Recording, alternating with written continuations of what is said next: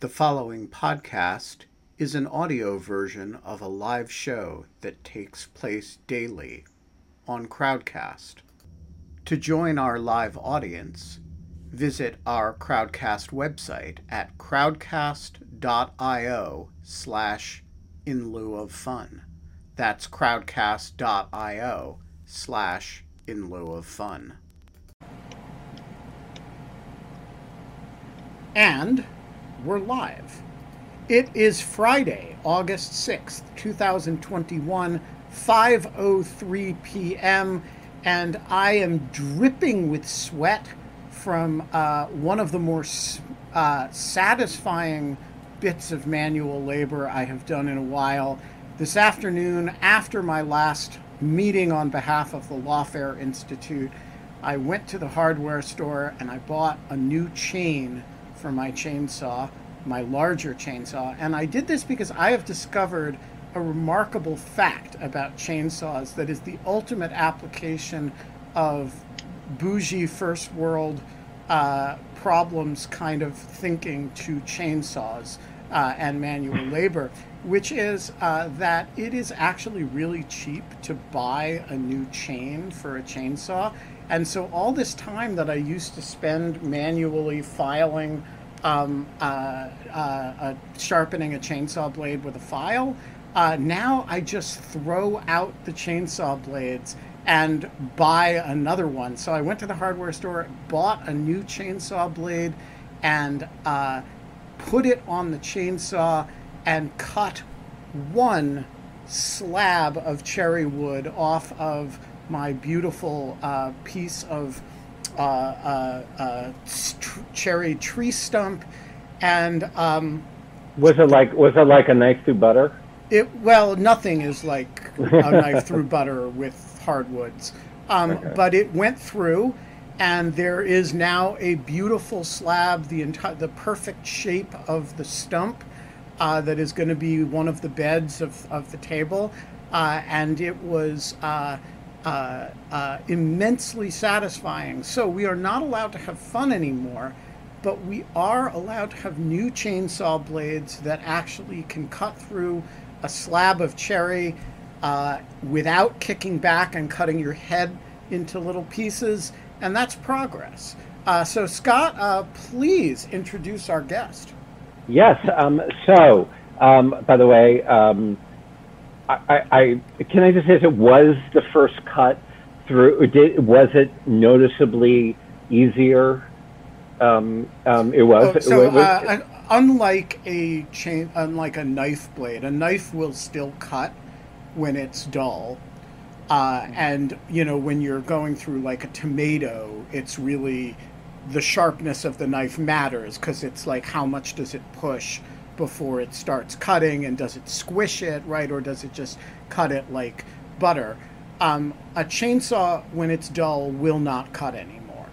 Um, and it will just rub particularly hardwoods. You can cut softwood all day but uh, it will not actually go through it. It will just sit on it and spin and generate immense amounts of heat and it'll eventually burn it um, and so when it when a chainsaw is dull, it actually does not cut anymore, and uh, you have to either sharpen it or remove the blade entirely. I see. I see. So it's. Uh, but but I just want to know. It was satisfying. Oh, it was really satisfying. Oh, okay. Okay. That's and good. The, good. And tomorrow I'm going to do another one and I have like three beds of cherry wood that I'm creating for the three remaining uh, slabs of this table, and it is. Uh, and these are big. I mean, this slab is like the size of my torso, you know. So it's it's like one cut just shaves off the surface of the uh, of the of the stump, and it's uh, and it creates these very beautiful faces that are, uh, you know, two and a half feet long and a foot and a half wide. Wow. Okay. Well, that's. A, do, do you um, Lauren, before we introduce, before I introduce you, do you have a chainsaw and do you uh, use it? So, I I was, I'm I'm really happy to talk about woodworking over cybersecurity. So I wouldn't talk about uh, the chainsaw, but a, about a track saw I've recently acquired. Oh, it is kind, a, oh, tell us about the track saw. it is a totally is hijacking Scott's show. it is a Festool TS55, and then something with RBCQ or something like that. You will find it on their site. It is a lovely piece of kit.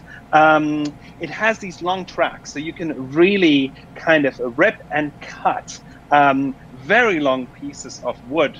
Uh, much better than so, with, a, so, with a so table for, saw, actually. For audience members who don't know, a track saw is basically a, a handheld circular saw that is set onto a uh, onto a kind of like a runner, and you yep you you uh, clamp the runner to a long piece of wood, and you can ripping is the hardest kind of cut to do. Long cuts along the grain, and uh, a track a nice track saw uh, can take a very complicated piece of wood and and do a rip down the center of it.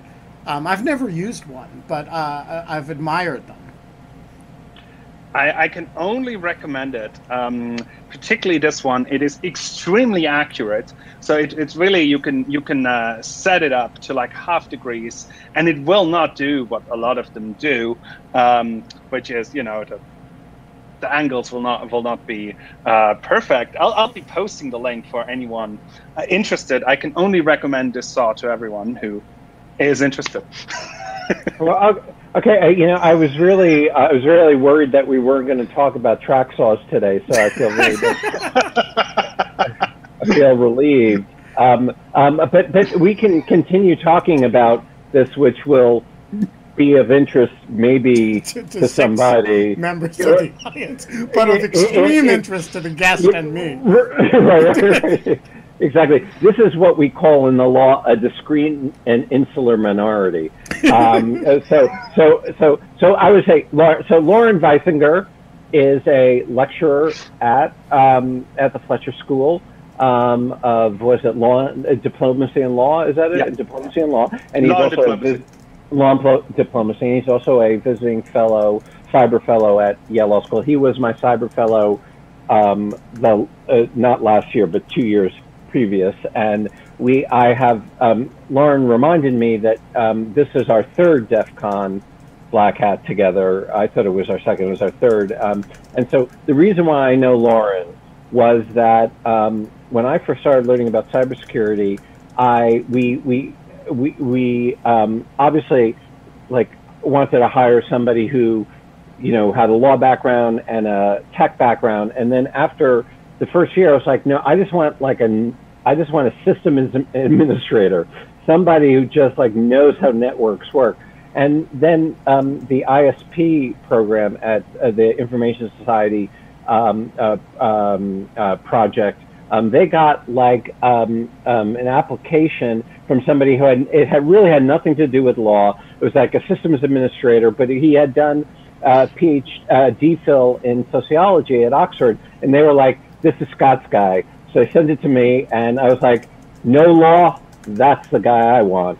Um, and so, so, I, so, but it was exactly one of the things. This is one uh, when when my first conversation with Lauren, and I was like, how how do I learn how to hack? How do we teach students how to hack? Do you remember what your first thing you said to me was, Lauren? Um, so I'm wondering which conversation you mean. Um, the, the very first one over the phone. Yeah, yeah. So, uh, by the way, so like I call up Lauren. I'm like, I'm like the director of the Law and Philosophy um, Center. I want to hire you. It was like he was completely flummoxed. Like, what? he's a sociologist from Oxford who studies cybersecurity firms, and I was like the law and philosophy guy calling him up and saying, he's like, "Do you know what I do?" And I was like, "Yes, I do know what you do." Well, actually, one of the things that Lauren taught me was like, if you want to learn about hacking, YouTube you had to watch YouTube. And so he too was the one that turned me on to watching YouTube videos, um, like hours and hours and hours of YouTube videos, because um, that's like the way that you learn um, these things. But then also, I would go with Lauren to various conferences, and he was like, Lauren's like, he's, he's extremely smart and knowledgeable and has been doing this stuff for a very long time. So he would like be my, uh, he was like my interpreter. So like I would turn to him and I'd say, what's this stand for? And he would whisper to me. So over the course of these, um, of these conferences, uh, he got me up to speed. And then we taught a course together with somebody else about how to, how to hack. And so that's one of the things I wanted to talk about. So, uh, Scott, first Hey, of all, Lauren. Hi, want you Kate. to- How are you? I Good. want you to Long notice time. Nice to see you. the almost extra- the ex- quite extraordinary results of the poll that are coming in and how well woodworking tools are doing, particularly relative to inclusive legal positivism. Um, uh, so, you know, before you, you know, uh, de- declare that nobody could possibly be interested in a discussion of Lauren's track saw, you Okay. know, Okay. Oh wait, I- I- hold I- on. Lauren has a track saw. Tell me everything, Lauren. Okay. No, Guys. it's actually really Guys. funny because I was on a run and then I paused as I was coming inside and took these photos for you, Ben, because there is like literally like a guy out on like the street corner selling like all of his to- sorry it keeps flipping but sending all of his selling all of his tools he has like two three miter saws and a grinder and like a bunch of stuff and i was like oh I should take these photos. He's selling for like ten dollars each. I was like, I like don't know how I'm going to get them to Ben, but like I bet Ben would be interested. In I'm this. pretty well stocked in, in the tools to But department. now I have I can pitch them to Lauren. is what Yeah, you're Lauren. Lauren wants the Not tools. well stocked. Uh, Guys, guys, So guys, I- let I me know put- what's there. Just one quick thing, guys. Can you text me when you guys want to go and talk about hacking again? And yes. you, I just want can- to point out that this is the you- you- original hacking tool right here. Um, this is a pair of bolt cutters. Yeah, that, yeah. Um, Okay. all right. So uh, here is uh, to return to the subject that we were talking about. Sorry. Um, yes.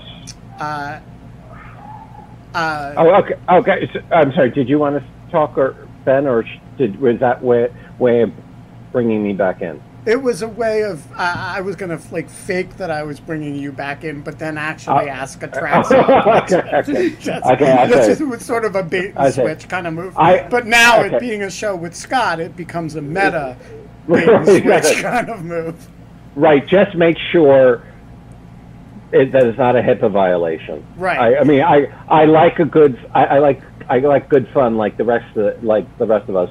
The HIPAA violations or something. Oh, by the way, like this is Lauren just got his health, what your health uh, network certification. So Yeah. So, so, so Lauren is certified as somebody who never violates HIPAA. Um, so, is that true? Mhm.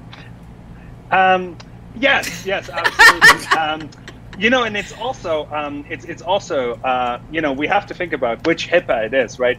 The one that's that's like hippo with with uh, with an A that you find on Twitter, or the actual law, which uh, is spelled very differently. so, I, I the, the certification I did, and I worked in in healthcare. Uh, information security and informatics for a long time um, does it does deal with the the uh, HIPAA law more more than what you will find uh, on Twitter, and it comes with the lovely uh, acronym of um, HCISPP, and it's uh, sanctioned by ISC2, which is one of the kind of professional associations that, that deal with cybersecurity uh, stuff. So I did that this summer because I had nothing better to do, obviously. Right. So yeah. So Lauren, um, in his free time, gets additional certifications, which um, which I just want to say makes me look a little less weird. So I like that. um, um, so so Lauren, let's uh, can we, can we- so one of the things that um, um, w- I want to talk about our class together that we taught at the law school about how to hack. Um, but I also want to mention that one of the things that Ben um, has um, talked to me about um, is about kind of recreating the the course as a kind of a, a public course that would be hosted by Lawfare. but to do it in the way in which that in the way in which in lieu of fun is uh, the show works. That is, like we would actually have um, uh, an audience and we would teach them, and all the things that fail, like because when one of the things that we, we could talk about is that when when when we would do live things in class because that we everything was like hands on, like things failed all the time, and it kind of I thought having a class where you know things were failing all the time would be less interesting than one in which would be edited. So um, so Ben, had, I think Ben, it's such a good idea to have us teach like as squares, but then having we'll see, um, you know, when we bring the audience in, that it's actually a very participatory um, thing. So it like as opposed to having lectures where like a YouTube video and guys just talking at you, you have a kind of interaction between the the people teaching the course, us, and the members of the audience. So anyway, I think that's such a cool and interesting idea that Ben had, and that would be yeah. Uh, and you could use share your screen really effectively in that context, right? Right. Like I mean, so this is so I don't. So this is just kind of a side note, and I wonder if this is true of hacking. So this is like I don't want to. Sorry, I also don't want to like take over. I just have a question related to that. Uh, no, okay. As long as you're. I mean, we've already had people. Okay. Right, right, exactly. There is a whole question now about your favorite saw, um, oh uh, in case you know you have um, an opinion about that. That was in case suggested, you want to go off suggested by the again. Greek chorus. Okay. Um, that was good. Uh, my my question was based. So one of the things that's super interesting and uh, is a criticism of engineering tests general or coding tests generally when you have to like do a coding interview. So John does a lot of coding interviews for people, um, and one of the problems is that they used to be in person and you'd have to go and code out on a whiteboard which is a very kind of unnatural way of coding and kind of gets like kind of it's like writing out your essay on a whiteboard like instead of like mm-hmm. writing it on a computer. So like anyways one of the upsides about doing so about like the pandemic is that all like very very lengthy interview processes have gone into this like and now people code live like using their computers. And so it's like oh. actually been supposedly much more indicative of like how people code and whether people are like kind of just like because sometimes you could be really good at like you could get really well practiced at writing on a whiteboard and not be that great a coder. But like or vice versa right but like so anyways i just thought it was kind of an interesting that that's a good that that's such a that's such a good point because I, I i've had this thing where i i've like lost the ability to spell when i'm writing on a whiteboard or a blackboard like I remember writing the word both, B O T H, and like thinking, and I would say both. Both doesn't sound like a word. Like say it to yourself, both. It like it, and so like when you write on a blackboard, it it, it doesn't look like real writing. Yes, so I mean, like, it's I, like I why people transpose words like letters all the time, and like yeah, totally, yeah. I completely agree. Yeah. Anyways, I just like I was thinking that like what you're do- if you did Ben's idea and did this class, it would also just be a very natural extension of like the skills yeah. that people would have to use to interview now. So mm, yeah, that's that's a yeah that's that's that's a, actually a great point. I mean, so one of the things let's just talk about maybe you could just mention to um, uh, to explain to us all like um, how how did the class work like um, uh, you know, like what what what skills did the class try to teach, and do you think certain things were successful um, um, in, in this in this in, in this endeavor? So, I I think we were very successful. Um, that's for sure. And and I'm not I'm not saying this for for for just uh, jokes and fun, but um, uh, I know of various students we had who really enjoyed it, and some some took this took this further. Actually, kind of used this as, as a little bit as a, a jumping off point. Um, and I think also our uh, kind of feedback from students was was uh, uh very good. Um, and I think what what it, what really was interesting for us. Uh, so we were a team of, of three, obviously Scott, um, right. uh, Sean O'Brien, who, who's not here, right. and, and myself. And um, uh, when you start with a group of people where you really uh, cannot assume anything about their knowledge, their skills in, in, in technology, and you want to bring them from zero to actually being able to do um, a little bit of a, of a hack as a final project like Christmas. Uh, you really have to think about kind of what do you teach them, how do you tell them about it, and how do you scope um, the the kind of exercises, the difficulty, how do you balance kind of theory with, with practice? Um, because some stuff, right, is really interesting, but it's very hard to sh- show in a classroom, particularly to people who, you know, have, have never looked at, for example, a, a, a terminal window before in their lives. So, and I, I, think what we what we tried to do is we, we started. Um, um, Scott was uh, really into into this part, so this was um, mainly um, uh, him uh, doing that. Talking about the, the, real basics, like what, what's a processor, right? Like how, what is kernel space and user space. You really establish that, but we always try to add a little bit of a practical session in the end.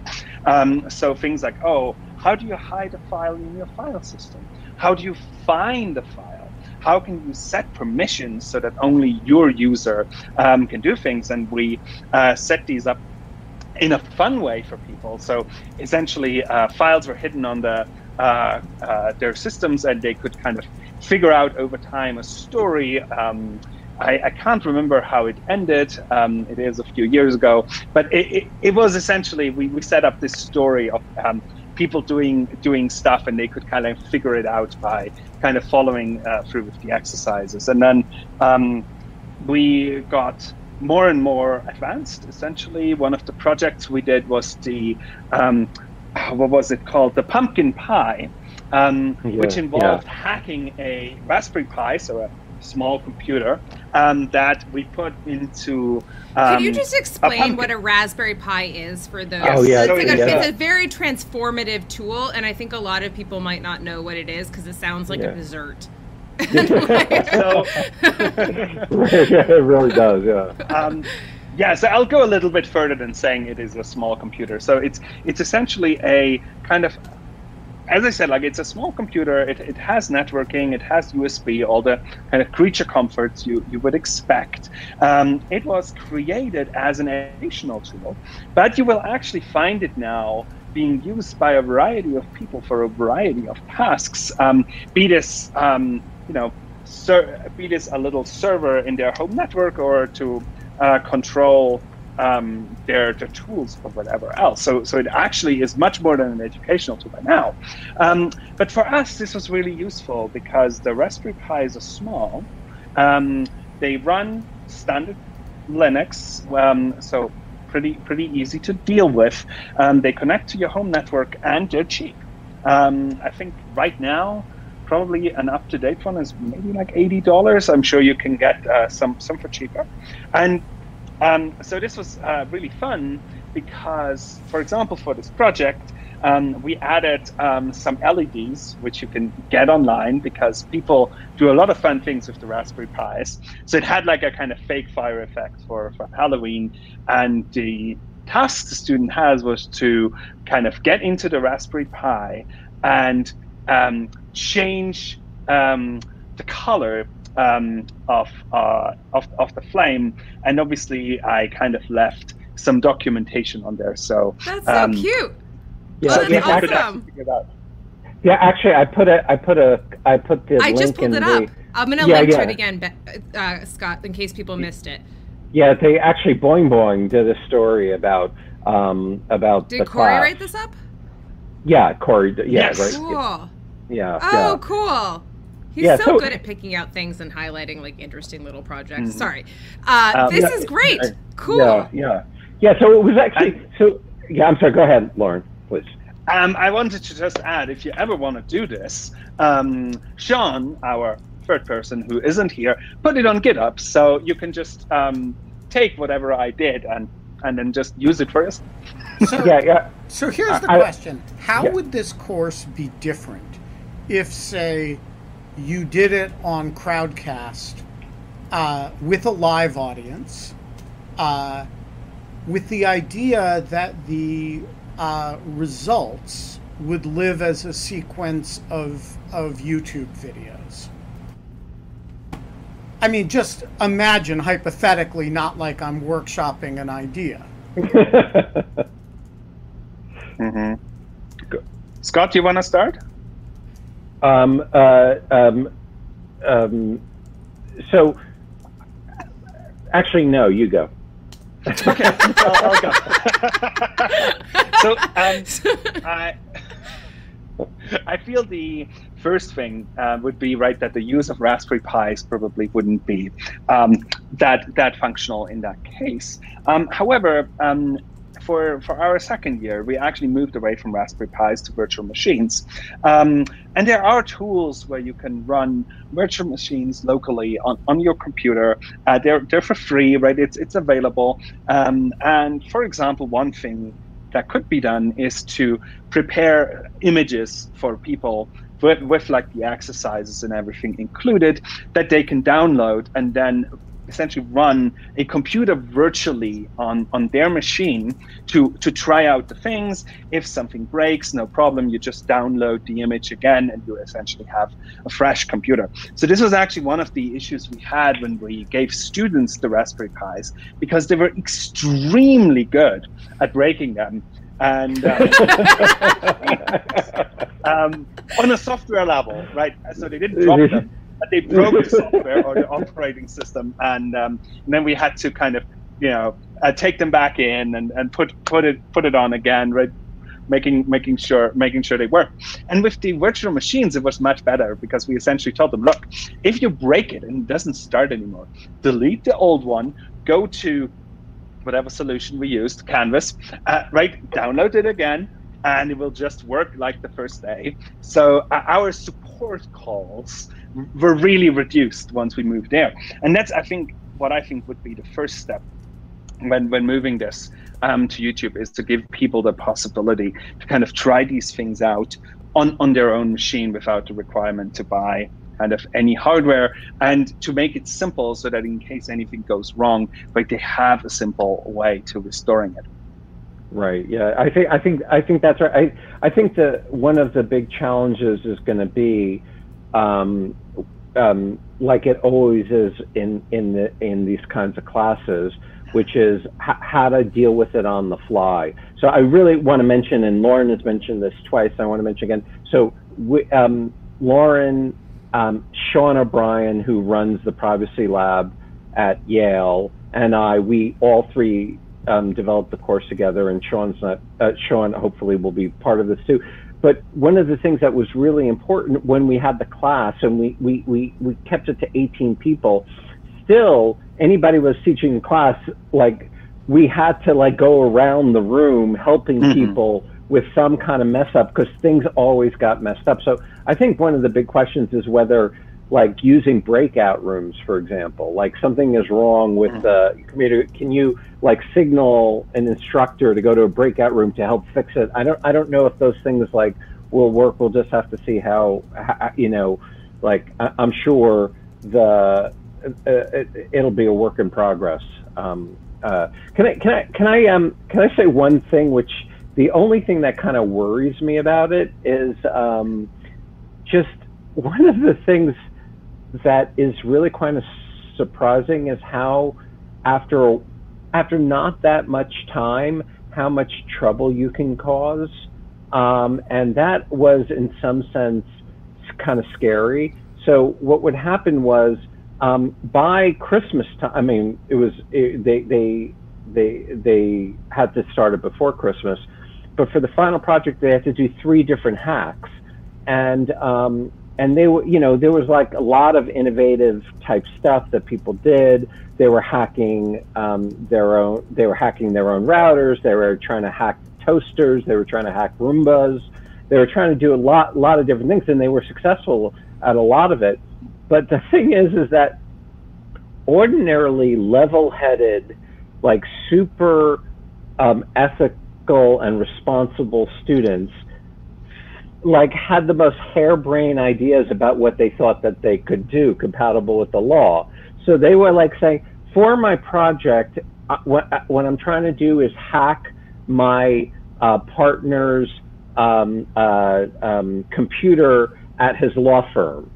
And I'm like, no, you, you, you may not do that. That is I mean, like, first of all, that's a good way to get a divorce. I know. Well, like this. I mean, there, there's so many bad, like, there's so many bad things. But the thing is, like, you know, it's like if you if you teach somebody how to use a hammer, they're just going to go around knocking things. And so the problem is, at least with the students, you could say over and over again, like, please, really, this would be a violation of federal law to do this on the uh, internet. Do not do, Do this. not. It's a HIPAA violation. I said, I well, I I was wouldn't. like, you know, like those little plastic hammers that you give little babies because they Yeah, right, want right. to smash it into everything. Right. This is why you only give them ra- like, like, like raspberry Pis, and then you also control the battery, like the plug, to like, pull them out But of the. But I figure, I figure if we put this on the on the open internet, if we put like a little kind of um, notice that say "Do not violate the law," I'm sure it'll um, be fine. that'll More be than it, fine. that's plenty. Well, because the section 230, section 230 means that you can't be held responsible for anything that happens on the internet. And the Um, privileges and immunities clause. Yeah, and, and, and when section and when section 230 and HIPAA collide, uh, that's like you know You don't wanna be vortex. there. Yeah. yeah, yeah. All right. Um, Let's bring in. Uh, it's time for some audience questions. Can I take Uh, this class from you guys? Could I audit this? yeah. Oh, absolutely. I'm an absolutely. affiliate at Yale in some weird capacity. Uh, Like- no, we are. Do- uh, John Hawkinson, the floor is yours. Oh my Yeah. goodness. Well, I just wanted to ask about the wisdom of some of these uh, computer numeric controlled conversions of tools. Because when we talk about hacking, and it can mean a lot of things, but for you guys, it seems to sound like it means automation of hardware at a kind of not super complicated level. So I, I wanted to know I, I have a compound miter saw that sitting sits in my basement. And I don't use it a whole lot, but I- thought, what if we could do a CNC conversion of it? And it doesn't have many degrees of freedom.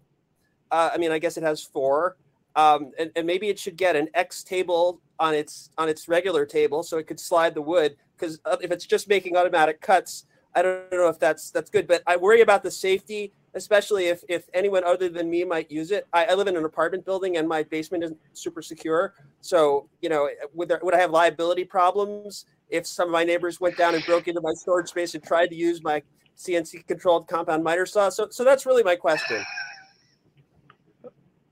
Yeah, um, Lauren. Uh, Lauren, I'm not the lawyer. Don't No, ask no, me. no. Just I mean, but I, I mean, like, there's technical aspects of this question. Uh, should you hack a table saw or a miter No, no, a compound Uh, miter saw. Yeah, no, should you hack a compound miter saw and uh, and make it CNC controlled? I mean, I am aware that uh, actually people do this. all People the do time. this, yeah. So it sounds extremely cool. So you know, when I when I move into a house with a basement um, and I have enough room, I would love to have a Raspberry Pi controlled saw down there. Now, I think that the thing with that is you should make sure that no one apart from you who knows how to deal with this thing is touching it and potentially hurting themselves. yeah, maybe password control the on-off switch. Pa- yeah, and like Yeah. lock I don't the think door it works like that. like I think like you get a lock. like, like, Yeah, Yeah, so I- I I, want to add something to this point, which is that there is a whole world of awesome CNC controlled tools, um, and um, particularly in the router department, people do awesome things with uh, with CNC um, and wood. Uh, there is also I've done some CNC wood burning, which is uh, freaking fabulous, um, and um, uh, I assume, I assume CNC stands for command and control, or no? no, um, Okay, wh- commander in chief? No, no. no. What, is what it? does it stand for? It's a uh, it's a it, it's a it's a protocol. Cookies and cream. It's a protocol for three-dimensional, uh, uh, sort of vector graphics controlled uh, uh, physical uh, robotics in space. It's the protocol Okay. used for 3D printers. Uh-huh, Um, it's also used for uh, laser engraving, um, and it's also used for, you know, if you imagine a very fast spinning thing that's on a three dimensional axis, you can cut into wood with it, right? And and if it's fine enough, you can you can do incredibly refined engravings or uh, three dimensional uh, carvings. Um, I, I don't remember what it stands for. Um, but uh, here's the thing about it, um, and I mean, John uh, is, I assume, joking with the question. Um, these are really powerful tools, and they generally involve very sharp blades spinning very quickly. Uh, and so, actually, if you don't know what you're doing, uh, probably best not to try it. Um, and, um, you know, I, I've always, you know, the the the story with, you know, with uh, um, uh, uh, uh, uh, remote driving, right, and and driverless cars, where it's dramatically safer than operating a car until the moment that it's not, right, is really true of a saw. Um, and you know, the human brain and the human, the two human hands are, uh, except Kate's, of course. Um, with Kate, Kate's brain is fine, but the hands, like, she just cuts them a lot. Um, you know, they're actually well trained humans are are still going to be much better at this than than uh, than AIs. Yeah, I mean, so so to bring this back to to hacking, I, I, um, right? The the thing is with um, with CNC equipped tools, right? This is one of these things where um, a right, if you do it wrong, you can actually make your CNC kind of cut itself. That is totally possible if you aren't careful. Um, and and what Is that I'm murder or thinking about more- suicide if that happens? I want like I'm not from a legal perspective. Why am I being asked the legal questions? there are lawyers on this call. Um, no, no, no. The, the the basic principle here is is that like whenever we have a legal question, we ask Ben. and when Ben's, Ben's not Ben- Ben's on mute. We ask Lauren. No, right? I mean, go yeah. So what I wanted to get to, right, is that we really have this um, issue now when we talk about kind of cybersecurity and things like that, that people do connect their CNC to the internet because, right, I'm I'm upstairs in my living room and I'm cutting some wood downstairs, so I do want to see what's going on and maybe kind of um, do that and. That that's me, but you also have this uh, with the power plant, your local utilities in general.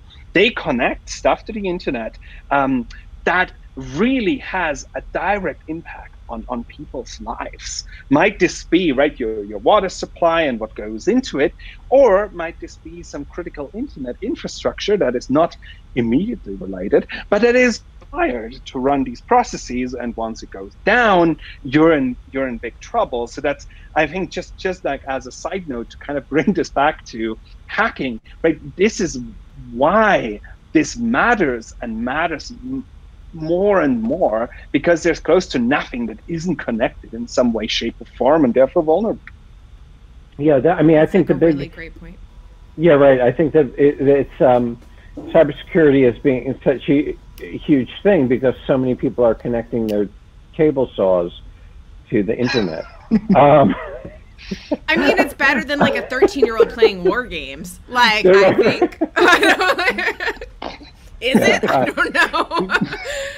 until the table saw cuts your hand off because someone hacked your raspberry pi right, Or right. then, like- Saws are dangerous Or then gets- to, and then- like just You mount it. I got it, guys. We mount a table saw on a self-driving car, and then just like send it down the street. That seems Yeah. just to see if we can, guys. No, no, we're just gonna gray hat it. We're just gonna like see if we can do it. Um, Yeah. yeah, I think I think we need the liability lawyers now. One. Just put it, b- do it on the, uh, film it, put it on the internet. Section 230 will protect you. Okay, Yes. so, so the show, the, the Greek chorus is reminding us of BattleBots. yes, that is. I like just want to say episode. BattleBots was the greatest show So ever, good. um, and I really think it should be brought back. Paula, What, what, what? Go, go ahead. you Paul. never saw BattleBots? No, I never saw Battle Ball. Oh, Uh, this just, is something you can also learn about from YouTube. yeah, YouTube. just go look it up on YouTube. Lovely. It's Okay. it's a wonderful thing. It's, It's kind robots. of like it's basically robots with power tools attacking each other.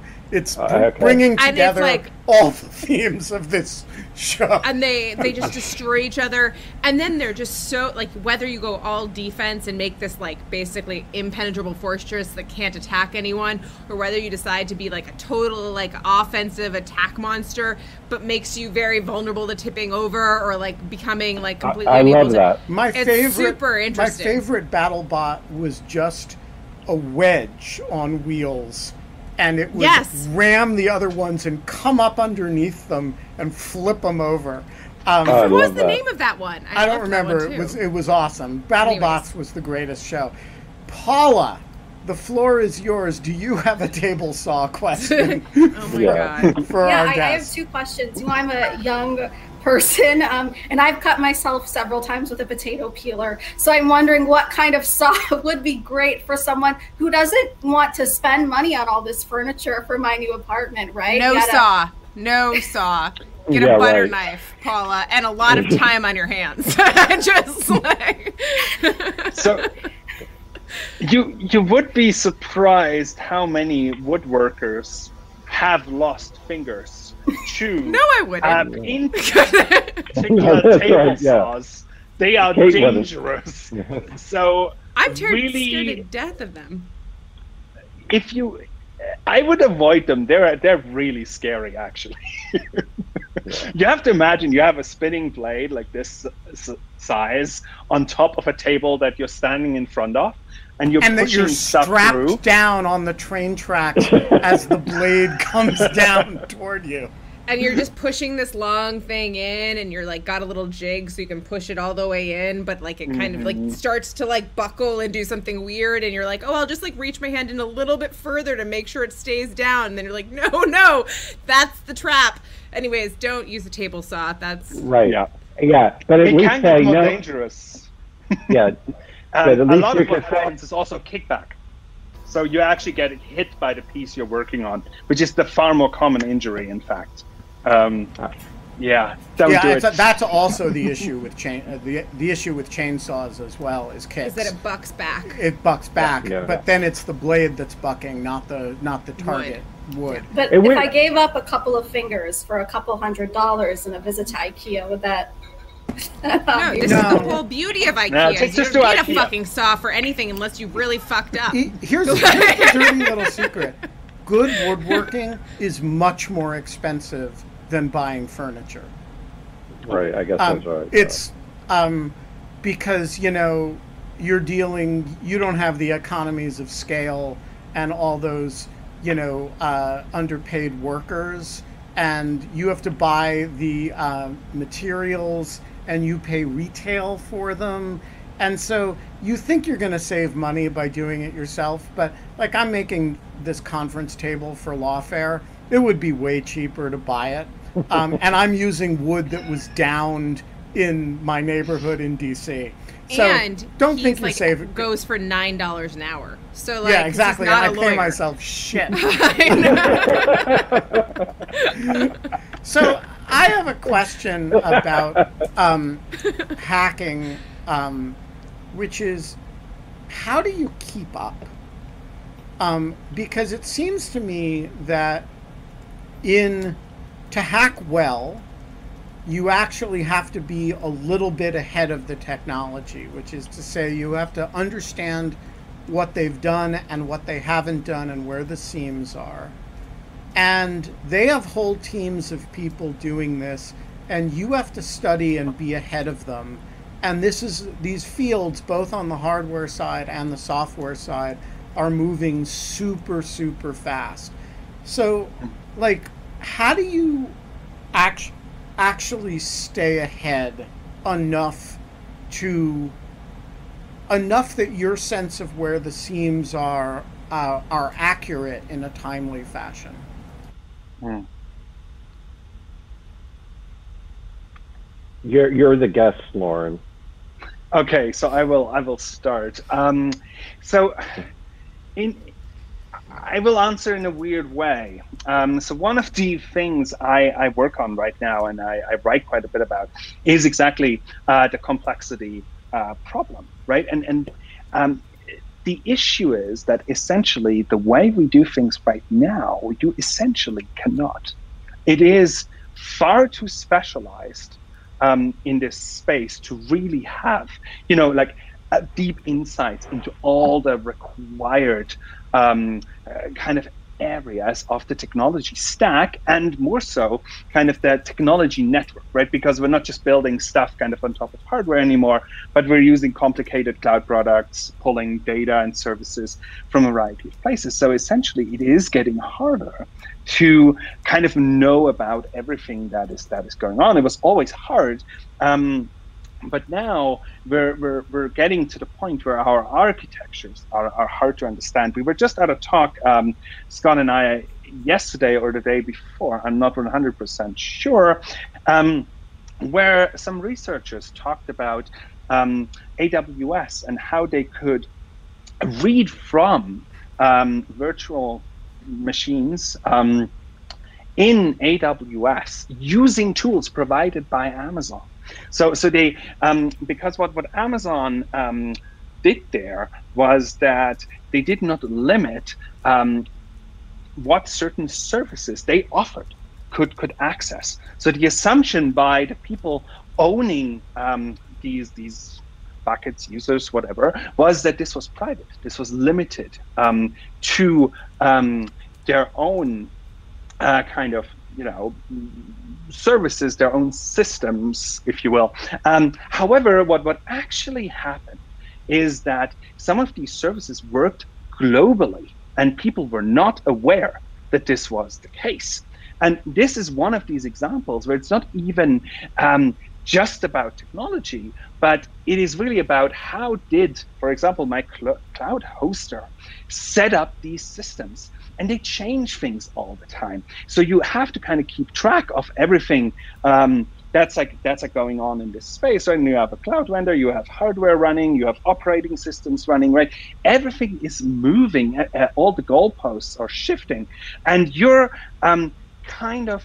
Mm, you know, unable to kind of follow all of this, which I think will become a bigger issue. As I said, I'm, I'm uh, well, uh, writing on this quite a bit right now. Yeah, well, one of the things that uh, so what Lauren is pointing out here is so the talk that we were at. So like, let's say you have a couple of accounts on on the cloud that you're, let's say you're you rented um, Amazon's cloud services, AWS, Amazon Web Services, and you have a bunch of these accounts that you're running on the cloud and you and and and um, AWS Amazon provides you the service called CloudTrail that goes and it, it tells you what your accounts are doing.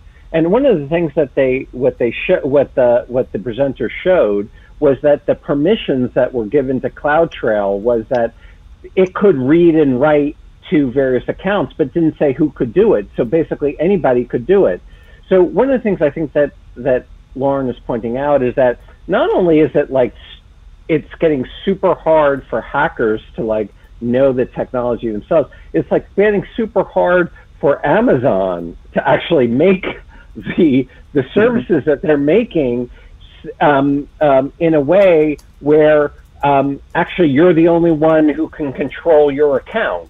Um, so it's it's like it things are so complicated that even the the cloud designers, cloud engineers can't even do things um, correctly. Um, and it's, it's actually a huge problem, um, as they were showing, is that there's like misconfigurations all over the cloud. Um, and so lots of times people think, and, and for good reason, that like they should use the cloud because the cloud is really um, the people who are you who are managing the cloud, like they do security. You know, that's their job, and so they're really good at this. It just so happens that it's so complicated that they're misconfiguring these things for everybody as well. So that's kind of interesting. David Botts, who has been Alice. Speaking of, where's um, Alice been lately? Has anyone Alice seen Alice? has abandoned us, I think. Um, Alice, if you're out there, we miss you. Um, I'll text we her. miss you. Uh, come back. Uh, David, you're wonderful, wonderful stand-in for for Alice. What we love David Botts too, uh, and David, the floor is yours. Well, uh, thank you. This is uh, uh, super interesting, and um, uh, really glad, uh, Scott. I'm not going to ask you how. I'm not going to ask you how you feel about being in Las Vegas. That would be wrong. So I'll ask you about. And, and, that, about, right, that would be a HIPAA violation. right. So, how do you feel about being on Pacific time? again, you you said, "How do you feel?" That's a HIPAA violation. Okay, okay. so I've um, gone too far. All right. no, no. I think the yeah. way the, the, the, way to do it. Uh, first of all, you can't ask questions about how anything about how you feel. You right. Say, so you can't do. Do you have reflections on being in Pacific time? On I, I, I would. I would. I, I think that that's. Um, I. I'll, I'll let that go because it's Friday, um, and it's cheese night, in, in ish. theory, ish, ish. Um, so I'll let that go. I will say that I am still on Eastern Coast time, so I went to sleep at like eight thirty last night, and I got I keep on getting up at four thirty in the morning. I would just um, point out um, that if we had Universal time, uh, we wouldn't up, have ben. to make be making all these kinds of references. Yeah, that doesn't right. make any uh, sense. Okay, sorry. so. Um, uh, Lauren, you've been a fabulous guest. Um, you, in, in, spite of in spite of all of the circumstances that you are now in, um, what are your thoughts about how integrated integrated circuits and internet connectivity have created additional vulnerabilities up to and including power tools? Yeah. And, and I've got a great example right. of a power tool problem. and now we're talking. Um, yeah. So, so essentially, I think one aspect that I kind of talked to already, right, is this is this complexity aspect, right? You connect more and more stuff. It gets harder and harder to actually figure out what is where, what is doing what, what is talking to what, who is in control of what, right? Who can patch it, maybe, who knows um, so that that's definitely one the other part is that a lot of the kind of iot systems i'll just call it, right? Um, we have power limitations, um, but um, more so, we just usually want really cheap hardware, which means it's often hard to really include security properly. Um, and it's even harder to patch some of this stuff. So, so if it's vulnerable, it will stay vulnerable. Um, and as we know, a lot of these things will, will connect to the open internet, which means, well, this is now open for, for botnets. This is now open for um, some some form of exploitation in, in, in general. Um, and it, the danger really, again, coming back to complexity is when, when you have that and everything is talking, um, it, it gets harder and harder to kind of figure out what is kind of okay and, and what isn't.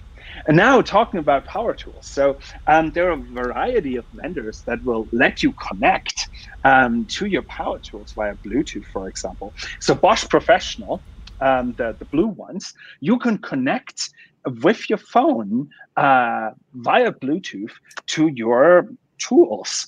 So, just as an example, right? Russian Imagine, interference in the woodworking of exactly. general contracting. You, yeah, think think about this. You have a senator who loves woodworking, and then their table saw is is is getting hacked um, while they're you know building a boat. Um, in in their basement. And and it does something and you know it's it's, it's successful. I mean this sounds completely crazy yes um, but at the same time considering what we're doing and what we're connecting um, it might not be as crazy in a few years from now. But, but like really briefly like can i just say that this is that's not anything new about modern technology generally which is there's a trade-off between connectivity and convenience and safety. Mm and like and vulnerability. Like this is true of like if you have if you allow your browser to save your password you don't have to type your password in every time. But it means that also like if your anyone ever takes your computer and wants to get into your email they can get into your email if they have your computer. Like it's not like there are like there are very i mean that's one example but basically like the idea being that if there's some type of way to connect connect various devices, it means that it is another portal in which to exploit for like a safety vul- or a vulnerability measure. And that like the more you add to those or you create lack like you remove friction around those connectivities like by enabling bluetooth versus mm-hmm. a a cord right? Like or like or something physical then you're going to have uh, you're going to have like different types of security vulnerabilities and they're or they're going to increase in my opinion but so, yeah. but so, but is can you identify a general rule? Like, I cannot imagine a good reason for a thermostat to be internet connected. Sure, there um, is. There's tons of good reasons for a thermostat to be in- internet connected. Like you're what? traveling, you're traveling, and you have like you have things like you you you know you live in an area with like a lot of vulner like a lot of like uh, very um, up and down kind of. Isn't that what uh, neighbors are for? Yeah, but people don't always have neighbors. Turn ben. on like my some people heat live so like that my pipes don't freeze. No, no, no. That's not like I'm sorry. That's like actually like a lot of people don't have good neighbors they can trust to do that. I mean, I've never mm. spoken to my neighbors and I've lived in this building for 12 years and they're like five feet that way. So there's like, I mean, like, I mean that, I mean, I, am just kidding. I know my neighbor. We're very, okay. Very like, sweet, let, let me like, frame, yeah. let me frame it a different way.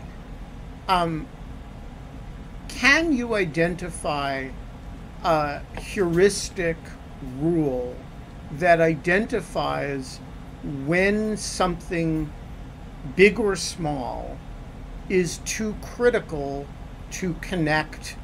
Um, so, like, okay, I'll accept Kate's point. I can ident- she can identify circumstances that a thermostat should be internet connected.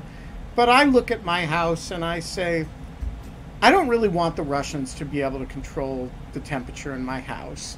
And um, uh, when, like, there has to be a, a, a kind of mental algorithm that we can use. Why do you think the Russians would try to control the temperature in your house? Why do you think they give like a flying fuck what the temperature is in your house? um, you know, I wouldn't have thought that 10 GOP was uh, uh, would have been a good idea for the Russians either, but they did that. And I just don't think the added convenience of having a toaster that, you know, I can say, you know, from my bedroom, time to make toast now, is worth the um, value of having somebody able to say, time to burn down Ben's house now, heat up, you know, for as much as you uh, possibly can. So I, I just want to jump in, right? Um, quick point on, on the last thing, right? It's not necessarily that you are hurt by it, but others and society might. So, for example, your smart thermostat, if it's badly secured, might be taken over by a botnet, might be used for a variety of phishing, scams, whatever else, and that is not hard to do in a lot of cases. So there is that aspect. Uh, but I wanted to come back to the um, saving passwords. Indeed, if you use Firefox, um, that browser as a kind of um, password saving feature has been externally audited. So in fact, um, if you use a very strong password for that and you save things in your browser, you will probably be better off than typing it in. In particular, if you use random number generation on these passwords, so you only remember one very complicated passphrase. Um, go to XKCD for for uh, examples how to do this. Um, and then you just use random numbers for all for all your accounts. Your browser will remember it. They will be encrypted. So if someone steals your laptop without your very long and complicated passphrase, that's very important, obviously, when you're securing uh, dozens of passwords. Uh, it will be very hard for an attacker to do this. Even better, use um, something like KeePass um, my favorite password manager because it, it, runs locally. Um, I am not a fan. I'm just saying of, of the of the of the services. I would say right, it's much better than than than remembering right and using something that is easily doable or reusing passwords. For passwords, I like to stay local. That's why I recommend KeePass. Usually, right, you'll be fine with any of the commercial options too. Don't get me wrong. Um, just my personal preference. So I just wanted to say that regarding the passwords, you might be better off actually saving um, and and kind of use random random uh, things there that are not reused because that is one of the key ways that attackers actually get to your passwords right? They look at the kind of password you have on one site that got breached and then they have your email address right or whatever uh, you use to log in right? Plus a password you use elsewhere it's probably reused because humans do not remember things like that very well. Um, so then you'll have it somewhere else in there in, in, in your next account. Um, also, for anything that matters, and I will end the security advice there, enable two factor authentication and preferably not something that uses um, text messages or SMS. Use security keys um, or at least um, uh, kind of uh, the systems where um, it, it, generates codes on, on your phone that you uh, then type in, so that the OTP um, stuff. So that's that's my recommendations on that. Uh, so, sorry for jumping in, but I thought it was important to underline this. Yeah, absolutely. so before we wrap up, David Botts, you said you had uh, a great example of your point, and uh, then we started answering your question before you had a chance to give it. So give your example. Well, thanks. So there's a there's a security researcher named Monta Elkins, and I put it into the chat. He uh, he he took a drill with integrated circuits, and he reprogrammed it so that it can play um, the the theme from Darth Vader and Star Wars mm-hmm. um, in a drill because all of these things with integrated circuits it's all programmable. And so even if it is not literally connected to the internet or connected via Bluetooth or what have you, so many of these things run on software. Software is written by humans, humans are imperfect, and software can also be changed. So it can be life can be super interesting with programmable logic controllers in power tools. So uh, uh, on that note, I've got good news and bad news for you. I'm going to give you the bad news first. The first bit of bad news is that we are out of time and we got to wrap up. Uh, the second bit of bad news is your power tools are not safe. Uh, the hackers are coming for your power tools. Yeah. Um, but here's Work. the good bit of news uh, Scott and I hope Lauren are going to teach the hacking course on Lawfare Live so we're, cool. We're going to create a set of videos uh, uh, so that you too can be one of the people that hacks the power tools. In addition to one of the people who gets your power tools hacks hacked you can't actually do yeah. anything about that, that but i do a, think power tool security is the future and we all have to start working on it. No that's right. I mean our, our motto for the class is be part of the problem Exactly. so yeah. right, if the if the Russians e- either a perpetrator or a victim so I mean that's the thing. If the Russians hack your thermostat and it's get, getting really cold in winter, you can get back at them that's by right. That's right. hacking right. power tools, so they'll be really annoyed all the time. Right, or by turning up your thermostat um, to the desirable level. It is their track tools, their track saw that you know they think it's gonna uh, cut a perfect joint over a long distance, and it's gonna be just because of your intervention, like a fraction of a degree, a few degrees off, so that when they put the two pieces of wood together, there'll be this annoying gap. Um, and all you know, all the wood putty in the world will not fix a, a five degree off angle. Um, uh, and so that's what we're aspiring to here. Um, fuck up Yeah. the Internet Research Agency's power tools. We are gonna leave it there.